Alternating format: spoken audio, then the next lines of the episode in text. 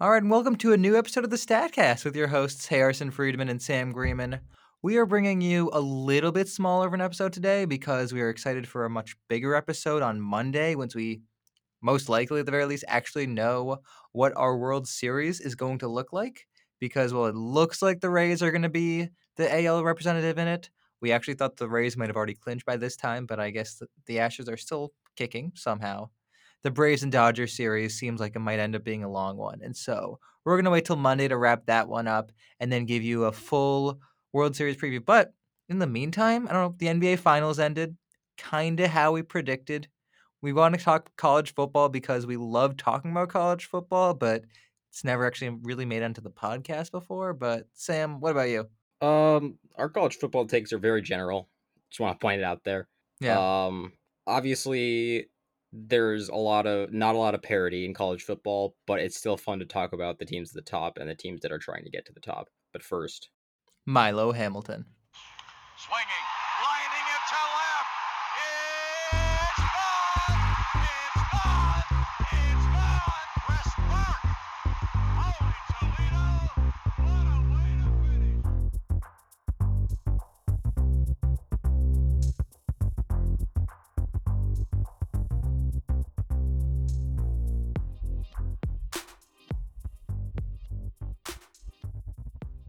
And we're back. So, Sam, we saw that the Lakers ended up winning the NBA Finals, sort of how we expected. It went six games, which was, I don't know, due to once again Jimmy Butler deciding that he had to turn superhuman.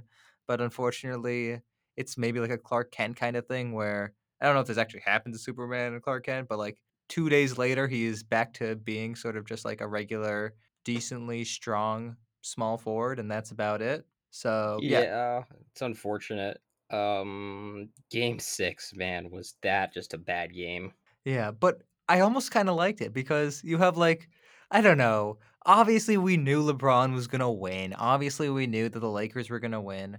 But every team wants to win the title in a game like Game 7 of 2016 or something like that where you win this insane back and forth crazy game where no one knows what's going to happen and then you win it on a crazy buzzer beater.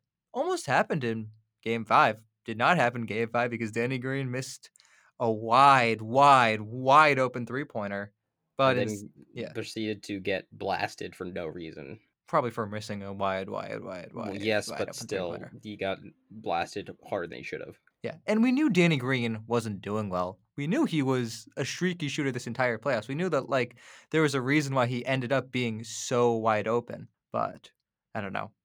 Might want to um, fault Marcus Morris too for trying to throw Anthony Markieff. Markieff. I'm not gonna get it right. Uh, it doesn't matter if we're being quite honest, which Morris it is. You just keep saying that. Uh, that it doesn't matter. Yeah. Well, it doesn't matter. I'm sorry, but like the most amazing thing about them is that they were actually drafted back to back in the NBA draft.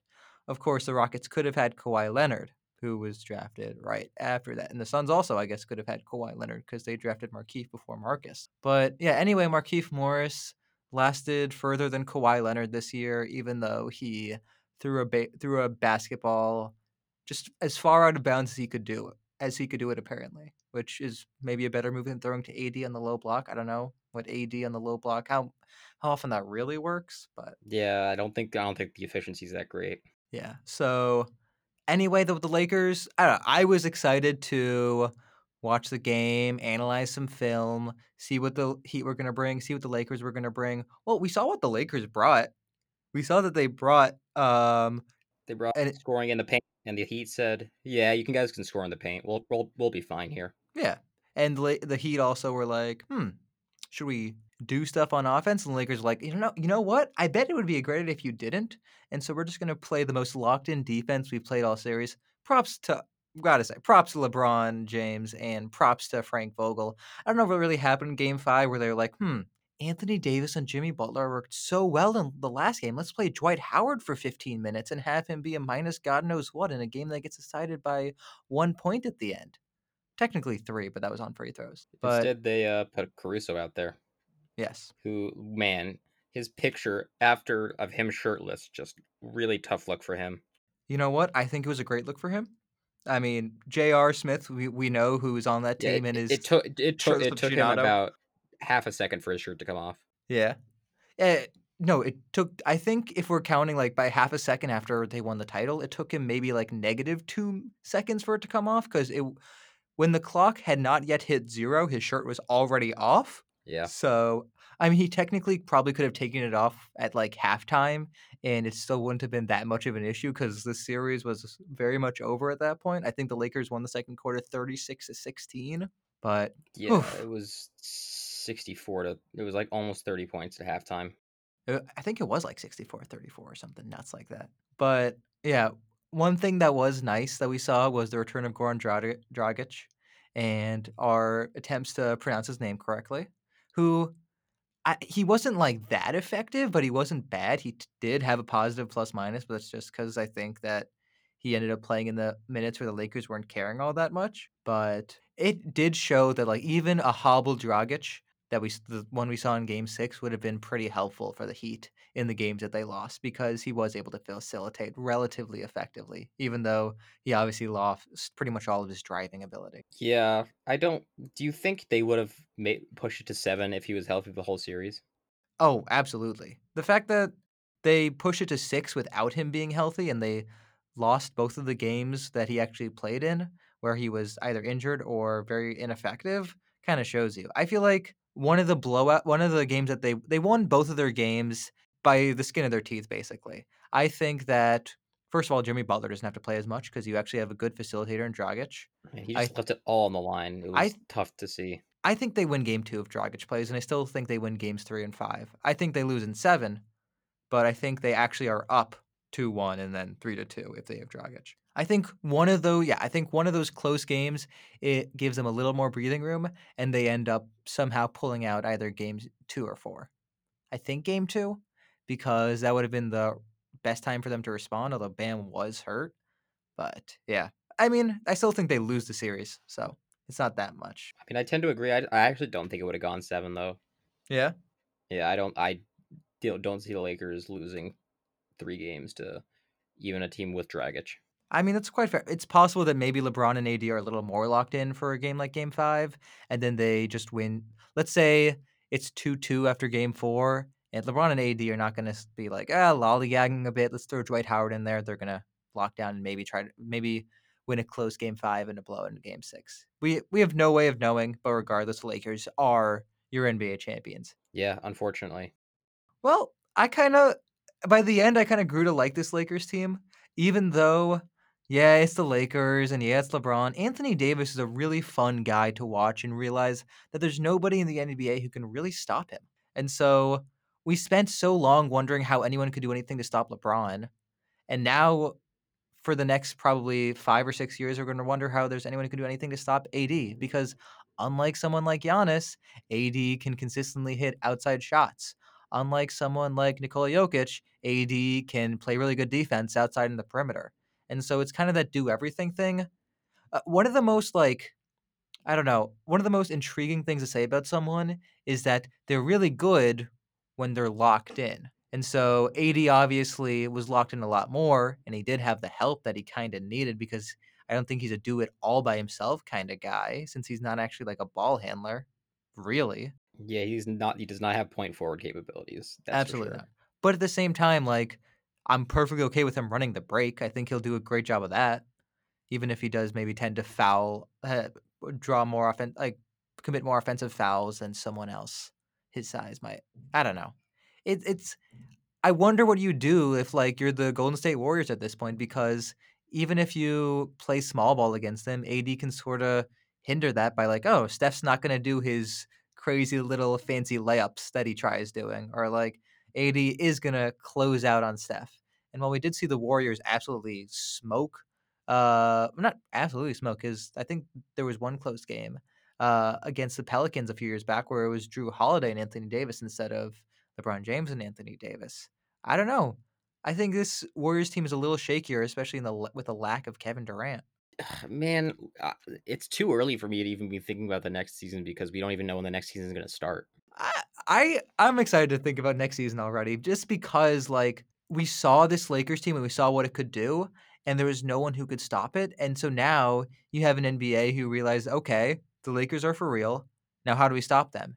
And that's sort of going to be the focus on all, on all this. And even though it's not a great free agent class and it's not a great draft class, so it's mostly going to be teams trying to work with what they have, we still get to see teams like the way that they're going to be coaching next season and the way that they're going to maybe sign a few, maybe a few big men vets instead of uh, some guards. But I'm intrigued to see like who can stop this Lakers team because like I don't know.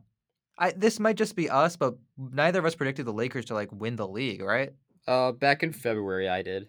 But back in I don't know last September or October. Well, I mean, no, ago. I didn't, but that's because I would never pick a team that I don't like. That's fair. Um, but what I guess I'm trying to get at is That's absolutely false, by the way. I would pick a team yeah, that I don't yeah, like. yeah. You pick the Yankees to do things all, constantly, so I don't buy it. But the thing Do about you think the, the? Do you think yeah. Rockets have the chance next season? Nah, we have the chance to make the second round. We have the chance to, in some insane way, challenge to make the conference finals. But I don't think we're going to actually make it. There are too many good teams. One, I guess it's basically we thought that the Lakers might need some time to meld together, but they ended up being too good for other teams to really beat them on any given night, and they were too good, except in the bubble where they did have to get some stuff together. But they really were too good to be beat on any given night in the playoffs too. And so it's sort of like that Chiefs thing where even when Patrick Mahomes has a bad night, he always seems to have a great statistical line anyway. Patrick Mahomes doesn't really have bad games. He he just has games where he isn't Patrick Mahomes in all caps. So that's what I kind of feel about ESPN Lakers team. Still finds a way to tweet uh, highlights with like Mahomes isn't like everybody else with just like regular highlights. But but Mahomes isn't like any everybody else. I yeah, but it's like it's the same thing with LeBron. It's like we don't need Yeah. to be constantly reminded. That's fair. Although I absolutely will stand for Patrick Mahomes every single time. Like ever since his Texas Tech days. And Well, I yeah. mean, yes, I agree. He's special. Yeah, speaking of that, we could get into college football in just a sec, but is there anything else more that you want to touch on from the finals, from the bubble? Sorry, you said play- more, Yeah, more more, e more, E? e. Dang, I almost, I I almost forgot about that at this point. But yeah, some bad stuff happened. Sam, why don't you uh, tell listeners about it? Yeah, Daryl Morey stepped down. He is no longer the GM of the Rockets. Yeah, Daryl Morey. Yeah, go ahead. It it very much um, presents a new direction that the Rockets are going in. They're seems like they're gonna finally go away from shooting 43s a game. Nah, they're gonna shoot 45 next year. Bank on it. Um, yeah. So Daryl Morey, one of the first like leaders of analytics in the sport of basketball, um, he founded the MIT Sloan Sports Conference, which started out just being in a few MIT classrooms and is now possibly the biggest sports conference in the world, bringing analytics together. I mean, it's not like he has to quit doing that, but also at the same time, he was a general manager of the Houston Rockets and redefined what it meant to win NBA basketball games. Also, he didn't die, so it's not like R.I.P. Daryl Morey. He just was like, yeah, it's, it's been a little too much for me. He was the GM for 13 years. He's actually started out with your Boston Celtics, which I'm sure you know. Yes. And I mean, like he's um, started in Massachusetts. He went to MIT, so I'm not that surprised he started with the Celtics. But the thing about Morey is Morey ball is how the game is played now. If you're watching a basketball game and you see people shooting a bunch of threes instead of twos, that's because Daryl Morey realized that, oh yeah, it's actually worth. But I find it kind of interesting that this is the time that he quits because I feel like at least recently on the podcast or in other things, people have been kind of wondering, well, is the three always the right thing to do? Because obviously it doesn't necessarily look aesthetically beautiful, but I mean that doesn't really matter if you're trying to win basketball games. But this Lakers team won a lot by, I, I guess, packing in the paint is also like shooting in the paint is also a Morey thing because people kind of forget that Morey light wants layups and threes, not just threes and threes and threes. Well, I mean, he wants the three most efficient shots, which are shots at the rim, free throws, and three pointers. Exactly. And this Lakers team did relatively well shooting what I would call probably the, the quintessential Morey shot, which are the corner threes. Maybe not that well shooting above the break threes. But They weren't that know. good at the free throw line, I don't think. That's true. Although Anthony Davis, I believe, at one point was 27 for 27, like at, Yeah. through a few games, which is really impressive for a guy his size. But I mean, he does have some beautiful shooting touch. Yeah. But I wonder what we see in terms of like NBA style offenses in the coming years because for a while we had very different offenses on different teams and everyone played in a different direction and now it's sort of like, oh, the three works, so we're sort of going to focus our offense on generating a lot of three pointers. And we saw teams like Miami unless you're the pass Pist- out unless of you're the Pistons, Grizzlies, or Kings, then you don't shoot. Well, those teams have the unfortunate issue of being managed and coached terribly, and or having a stable of ter- terrible players. Not not the Grizzlies, not the Grizzlies. They're coached, and um, they've coached well and they have good players. But I'm talking about the other two, I think. But yeah, we saw Miami pass out of a bunch of relatively wide open layups because they were kind of worried maybe AD was going to block it. Maybe we've got a wide open three point shot. Duncan Robinson and Tyler Herro two skinny white guys who you wouldn't really think have that much of a place in the NBA were bombing three pointers. Duncan Robinson, who started at Williams College in Division Three before making it to Uh, your Michigan before Wolverines. Michigan, Before making it to your Michigan Wolverines, like I said. But I don't know. I'm intrigued to see what happens over the course of the next five years. I'm intrigued to see if Morey does indeed land another job in the NBA, which I can't expect.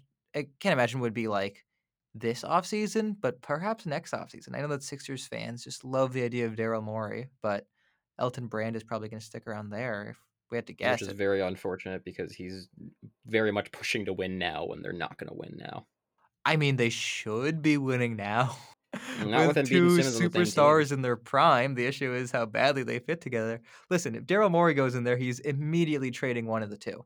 We know that would happen. So that's that, like that's any the sane person would. That's the break glass in case of emergency thing. It's fire Elton Brand, bring in Daryl Morey so you have an excuse to trade one of Simmons and me. But I don't know how we got into talking about the Sixers. The probably I don't know if they're the largest dumpster fire of the NBA over the past several years, but at the very least Uh, they've been the most interesting team. Yeah. They're not a dumpster fire per se.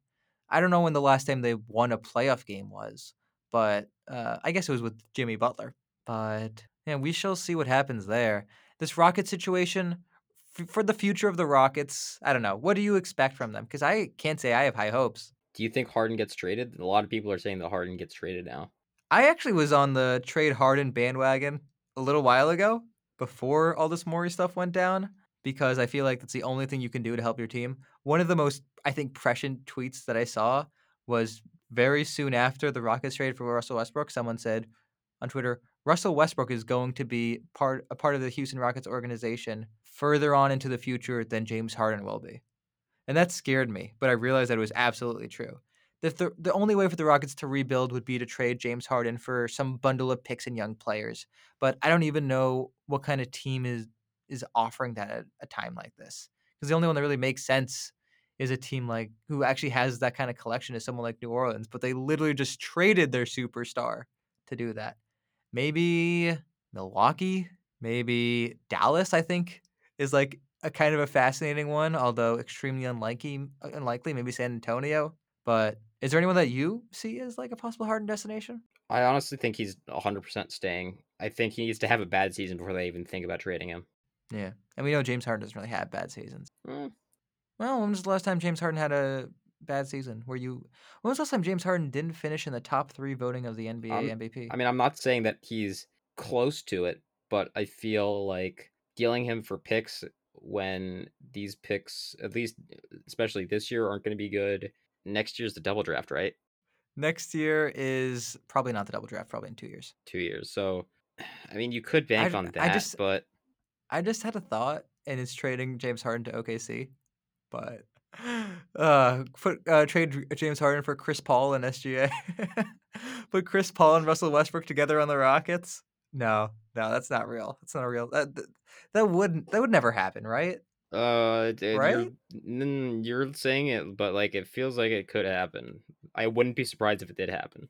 All I'd I'm be surprised, but I wouldn't be saying like no way. All I'm saying is I think there is absolutely a non-zero chance that James Harden or Giannis Antetokounmpo both get both get traded this offseason. I think both of those things would be insane, but I also think that teams like Dallas and OKC and New Orleans are kind of positioned really well for something like that to happen. And that's sort of well how the Rockets position themselves to trade for James Harden in the first place in Daryl Morey's greatest coup of all time and probably the greatest NBA trade of all time. So I don't know. I guess we'll see. Uh, is there is, is there any other team that you think even has a chance of pulling off a trade like that? Uh, with the cap going down and slash staying where it is, no.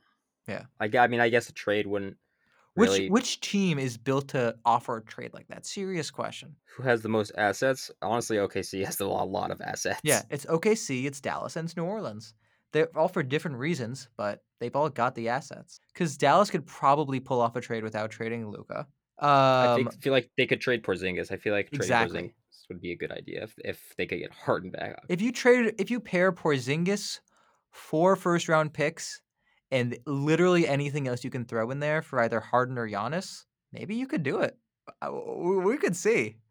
I don't know how likely any of that is, but if you're one of those three teams, those are two of the top six or seven players in the NBA right now. Probably both top five, and you probably should go for it. Definitely the top two available, at the very least. Yes. So I'm intrigued to see how those teams go. And yeah, I don't know if there's any any Milwaukee fans who listen to this, but yeah, I feel like Giannis absolutely is a possibility to get traded this year. So I, I'm I'm excited for how trades go this offseason, even though it is obviously very possible that with the shrinking salary cap, we don't actually see very much of them. Uh, maybe I'll go play around trade machine after this. But so do you want? We talked about um. That's enough. I think basketball for now. Like we said in the introduction, we will get into baseball on Monday night.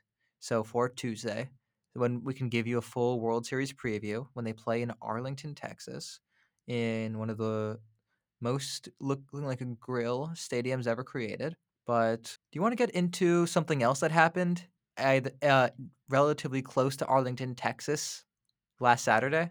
Oh, are you talking about UT? What? Yeah, Like that's not even a. I just had to go for that transition. It's like, but like n- nothing good happened. Yeah, I mean, I don't know. We don't talk college football much on here, but I'm a Sam and I are fans, respectively. I think if you put him first, of the two winningest teams in college football history, the Michigan Wolverines and the Uni- University of Texas Longhorns. I mean, no, I football. I'm Iowa. Football, you're Iowa. All What? my my entire grandparents' side, uh, on my mom's side, uh, went to Iowa. And our and our big Hawkeye fans. Why would you root for Michigan basketball and Iowa football? I mean, yes, Michigan basketball past, was the first college team I watched, and Oh Iowa God. Hawkeyes. Yeah, This is what hap- sorry, this is what happens to people in the Northeast and up north. There are no good college sports teams, and so you are forced to root for the most random Big 10 teams that don't make any geographical sense. I'm sorry, the fact that New York does not have any good basketball teams, the fact that like I don't know, St. John's or something like that is not a good team or even like Villanova is kind of far away from Massachusetts, it's kind of an embarrassment, I got to say. Also, it's also hilarious that California has no good teams in uh, either basketball or football, but that's yeah. kind of USC and Stanford really just fell off. And UCLA. UCLA, UCLA used to have. I love be good. UCLA. UCLA is so much fun now because they got Mick Cronin as their college basketball coach. But I digress. Anyway, I, at least I was born in Austin, so like there's a, the Texas factor. But anyway, UT is kind of in a mess. So University of Texas and Oklahoma um, are two of the most storied programs in college football history. They play in the Red River Rivalry Showdown once a year. This was probably the weirdest one yet. I mean, I don't know how many fans there were. I think there were like 10,000 and they were like rushing from end zone to end zone at some point, which I don't know how that worked with COVID. You do you, Dallas. But anyway, um, both of these teams have obviously not had things be going well for them. UT and Oklahoma almost had the same one and two record going in, which would have been one of the worst records for them to ever have going into the Red River rivalry. UT somehow pulled off an insane win where they were down 15 points with three minutes left and beat TCU. A not very good TCU team in overtime, but then they lost. And yeah, or maybe they lost. I think they lost to TCU and they beat Tech the previous week. But anyway, Oklahoma somehow also lost impossibly. You think that Oklahoma would be good, but their five star true freshman quarterback Spencer Rattler apparently was not all that great. They're the two highest scoring teams, Oklahoma and Texas, in the Big Twelve. Yes, but unfortunately, that is because their defenses are. What, once again, it's Big Twelve. No Pretty defense terrible. is played. Yeah, we're gonna get to the SEC in a sec. Don't worry. What- Um, what, what are you talking about? SEC games are like just full of defense. Uh, have you tried have you checked the scoreboards lately? But anyway, uh, so yeah, UT Sam Ehlinger is like probably every possible sports movie trope about a quarterback for the University of Texas or any college football quarterback you'd ever imagine. I think he has something like seven rushing touchdowns already this season, possibly like eight or nine even. I don't know. I think he had four last Saturday. But they played this four overtime debacle where in the third overtime, UT gets a field goal blocked. And then Oklahoma, which is like, ah, sweet. All we have to do to win this game is get a field goal. Misses the field goal.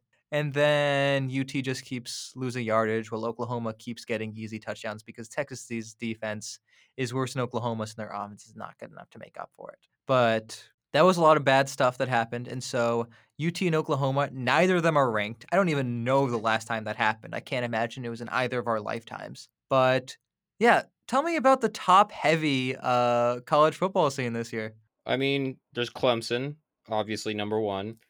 ACC, not a lot of competition there. UNC is fake. Notre Dame is fake. Excuse me, UNC is fake. You're just gonna float right by them. Oh, well, I'm hundred percent gonna float right by them. I The once What? again, it's the it's the ACC. There's nobody else to play I mean, there's other there- than there's Clemson. There's several nobody teams to there. play. Oh yeah, I'm not sure. Yeah, good no, teams, but they they're they're nevertheless not good. our teams. We're not talking about the Senators, okay? It doesn't matter if we are a team or not. I'm just saying, the ACC has three teams in the top is the five. ACC. Come on. The ACC has three teams in the top five of the AP right now in Clemson, UNC, and Notre Dame. Because none of them have had to face, except for Clemson, anybody out of the ACC. Also, yeah, also another large reason for that is that the Big 12 has decided to eat itself up. Just and every team has decided to kind of suck outside of OSU, which I kind of believe in, even though the Pokes are not like really a top 10 team. And the Big 10 isn't playing, and the Pac 10 is not even going to play at all this season, I think. Or maybe they will. I think they're going to play like six or seven games in like November. But yeah, what a strange season for college sports. You have games getting delayed. You have Miami actually being a good team until they run into uh, an they obviously better Clemson team. Well, I mean, Clemson is the best team in college football. At least that that has played games this year. But I kind of like UNC. Obviously, they have a coach who is near and dear to my heart. I mean, eh, yes, it's true that UNC did beat Boston College by a resounding four points, but you know, sometimes that happens. They BC beat Syracuse thirty-one to six. BC, Man, I just want to say, famously lost to Kansas football last oh, year. Oh, that was great. you can't lose to Kansas football and call yourself a real sports team. I believe, like not not only like a real football team, a real sports team. If you lose to Kansas football in anything, if you lose to Kansas football at like in like a trivia contest, I think you should be disbanded. But anyway, yeah, Kansas football beat them, which was yeah, it's kind of embarrassing, we should say. But anyway, BC is okay this year. They just lost to UNC. Notre Dame, yes, you are right. Notre Dame is fake. They have the media blow lots of smoke up their butts every year because Notre Dame is, I don't know, Notre Dame is sort of like UT, except I guess a little bit more successful during the regular season and a little bit less successful during bowl season. Is that a way to put it? They've only they've had to play Duke, South Florida, and Florida State. It, like Three, uh, three, three real, real, top tier teams. Yeah. You say was Wake they're gonna run into Clem. They're, they run into Clemson uh, November seventh, and they're just gonna get absolutely lit up. Okay, they beat F- USF like fifty-two nothing. It's not like USF is a good Florida. team, but yeah, None of the directional Floridas have been good since Blake Bortles. which is a shame. And Jameis Winston. I miss Jameis Jameis Winston's Winston. Florida State, not a, not not not a directional Florida. Oh, just a state Florida. I see what you mean. Wait, UCF? Yeah. UCF was good even after Blake Bortles left. I don't know what you're talking about. I don't know. Uh, yeah, Blake Bortles like has been in the NFL for longer than you think. So anyway, so yeah, we should probably talk about the str- probably the conference that's going to matter most, the SEC. But like, Big Ten. Oh, oh. who wants to really talk about a conference that cheers where the teams in the conference cheer for the conference and not for their own teams? One of the stranger sensations that I've seen. In the Big 12, you're not just like, oh, yeah, OSU is doing well. I'm super happy as an OU fan. It's not a thing. Imagine imagine a, a UT fan being super stoked to see Lincoln Riley uh, hoisting the national championship trophy. Are you kidding me, man? But It's, it's because it's that they ain't played nobody. Us in the SEC, we play tough teams. So everyone who comes out of the SEC is SEC tough. Means we beat up on two Division two patsies in a season instead of just one like the rest of you guys. Yeah, we only had one win padding game. No, they have two win padding games. Uh, Yes. But we, nevertheless, I think the biggest reason that we're talking about them is because the number two and the number three teams in the country are playing each other this weekend. might be playing. We still don't know because That's Nick true. Because, Saban. because, because- okay, and- this is insane. Like, it- the Patriots didn't play the last week because Cam Newton and then some other guys tested positive for COVID 19. Obviously, that's bad. That's a huge deal, whatever. But, like, and what if Bill Belichick was the guy to test positive for COVID 19? That's just, that opens a whole different can of worms. So, Nick Saban, the greatest coach in college football right now, I almost said college football history, but I stopped myself because that would uh, be a lie.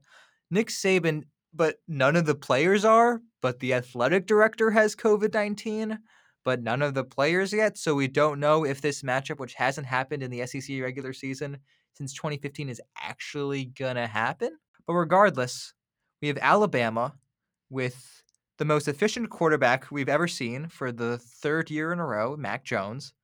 Not not Mac Jones being the most efficient for a third year in a row, but just an Alabama quarterback being the most efficient in the sport. So they have averaged just around 51 and a half, 52 points a game this season. Alabama has, which are, are you sure we're talking about? Are you sure that that's the league which plays defense? Can you can you be certain?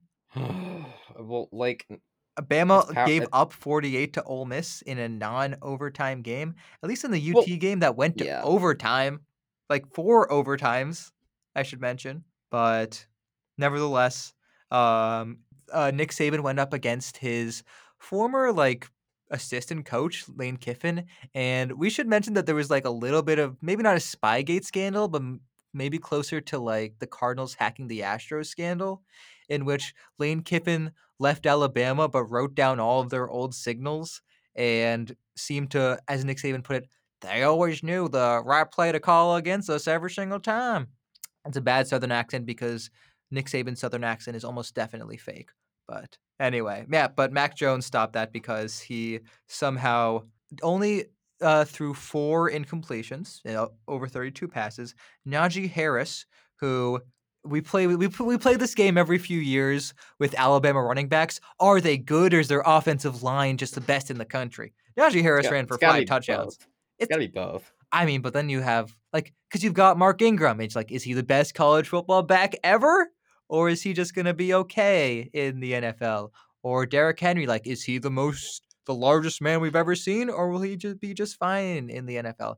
And I think we've seen that as an Alabama back, especially like seeing people like T.J. Yeldon, you have to be not only really really good, but so great that you exceed everyone's expectations. So Najee Harris running for five touchdowns is a good start, but we're going to need to see at least six or seven in one of the following weeks to prove that he's actually going to be good. Mm, we need at least a 300 yard rush. But Sam, can you tell me about?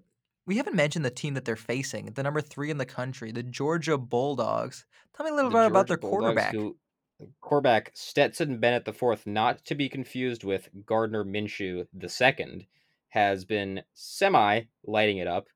The Georgia's not really been putting up the amount of points that say Alabama has been putting up. Um, but I mean, he's only completed sixty three percent of his passes. Not that fantastic, if we're being honest. Yeah, Um, their running backs not that fantastic, to be honest. Yeah, They've really been getting by on some very solid defense. They haven't allowed more than I believe ten points in a game, if I remember correctly. they allowed 21 against Tennessee last week, R- right. Okay. Yes. but I mean Tennessee They have. They have not lost. A, they've not won a game by fewer than twenty one points. Yes, and like the And they have that they played 21. And they've actually played two ranked teams. They played number seven Auburn, and they played number fourteen Tennessee. Yeah, and they they crushed Auburn. Obviously, like Bo Nix is sort of like Sam Ehlinger, but in the SEC. But Where the defense is a little better and can actually, you know, do ah, I don't know if we're gonna say that. Bo, I don't know. They they're both like the kind of quarterbacks who are clutch isn't even a good enough word to describe them because that would be putting them too close to other human beings.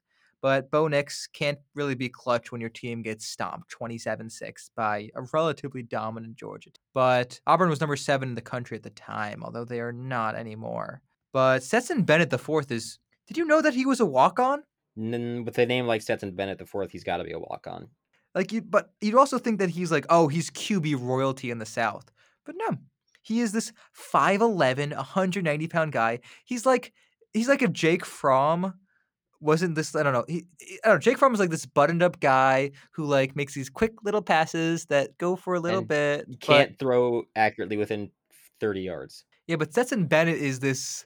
uh, He's almost like he's obviously he doesn't have nearly the athleticism of a He's Kyler a Doug Murray. McDermott of college football. No, he's he's almost like a sort of like a Baker Mayfield. He's he's this really tough guy.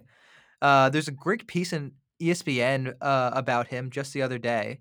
Uh, but he grew up basically playing football every single day of his life. His dad obviously was a coach. His dad, Stetson Bennett III, was his coach, which does not really surprise anybody. Uh, his nickname is the Mailman, so I don't know if it's a good thing to have the same nickname as Karl Malone or a bad thing, but nevertheless, that is no his nickname championships can't be a good thing. but I mean, he plays for Georgia, so you might expect that that will continue in college football. But nevertheless, he's like this guy who can make every throw. He's he just does some strange. I mean, he wasn't the guy that they wanted. Obviously, he's not a scholarship quarterback. He's this guy who went to Georgia and tried out for the team. Like, ah, shit, this guy's actually this guy's not bad. But I don't know. They so Wake Forest last offseason after Jake. So Jake Fromm Well, hold on, leaves. hold on. When was the last time Georgia had a good quarterback? Stafford. I don't know. Here's the yeah. This was just about to get into. So Georgia, like like a good NFL quarterback, you mean? Yes. Yeah. So Stafford is obviously the obvious one because he was the number one overall pick. But like Justin Fields is going to be one of the best quarterbacks who has been on the Georgia roster, but he didn't play a snap for him. Uh, he decided to go to Ohio State instead and might win the Heisman this year in fewer games than Trevor Lawrence will even play. I mean, probably won't, but he'll still be a top five pick in the NFL draft. Um, so Jake Fromm is sort of like this short guy who makes all these short throws, but nevertheless wins a lot of games because he's very accurate. Um, and he's just sort of displaced every possible replacement for him. And so now they brought in uh, this season they brought in Jamie Newman from Wake Forest and JT Daniels from USC, but neither of those guys actually have been able to play this year. Newman opted out because of COVID.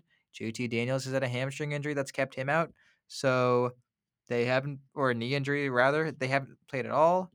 Uh, Georgia played D'Wan Mathis, who was their redshirt freshman, as opposed to literally starting a walk on. He kind of sucked against Arkansas. And so Bennett came on and dominated Arkansas, and he has been romping ever since.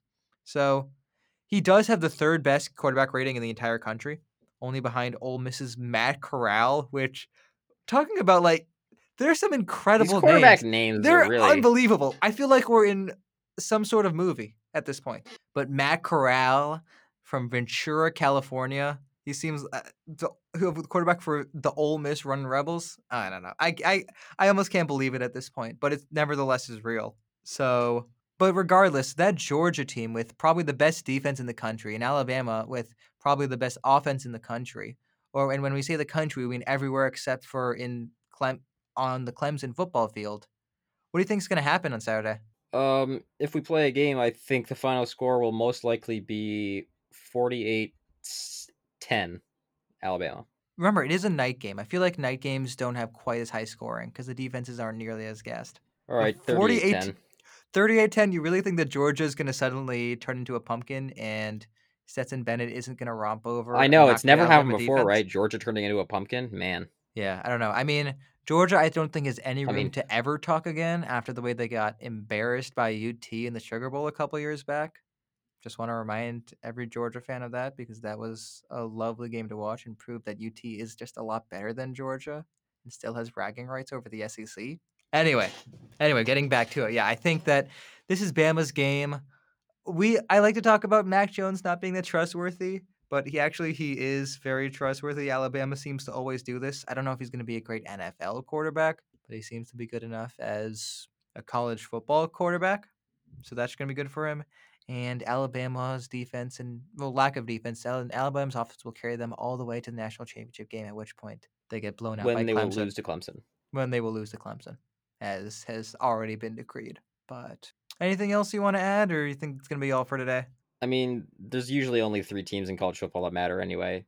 And we are seeing two of them go toe to well, Ohio State is going to be the late challenger when they start their season, but we're seeing two of the teams that matter go toe to toe this Saturday.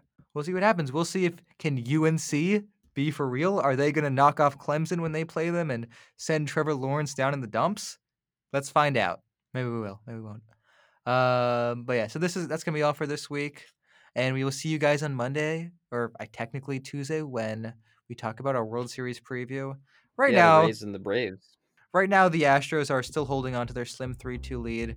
We got, they've got two innings to go as we talk. I can't imagine that they're going to hold it, but regardless, so I'm excited to talk about Rays versus Braves slash Dodgers when we get to Monday. When we get to Monday night, we'll see you guys then.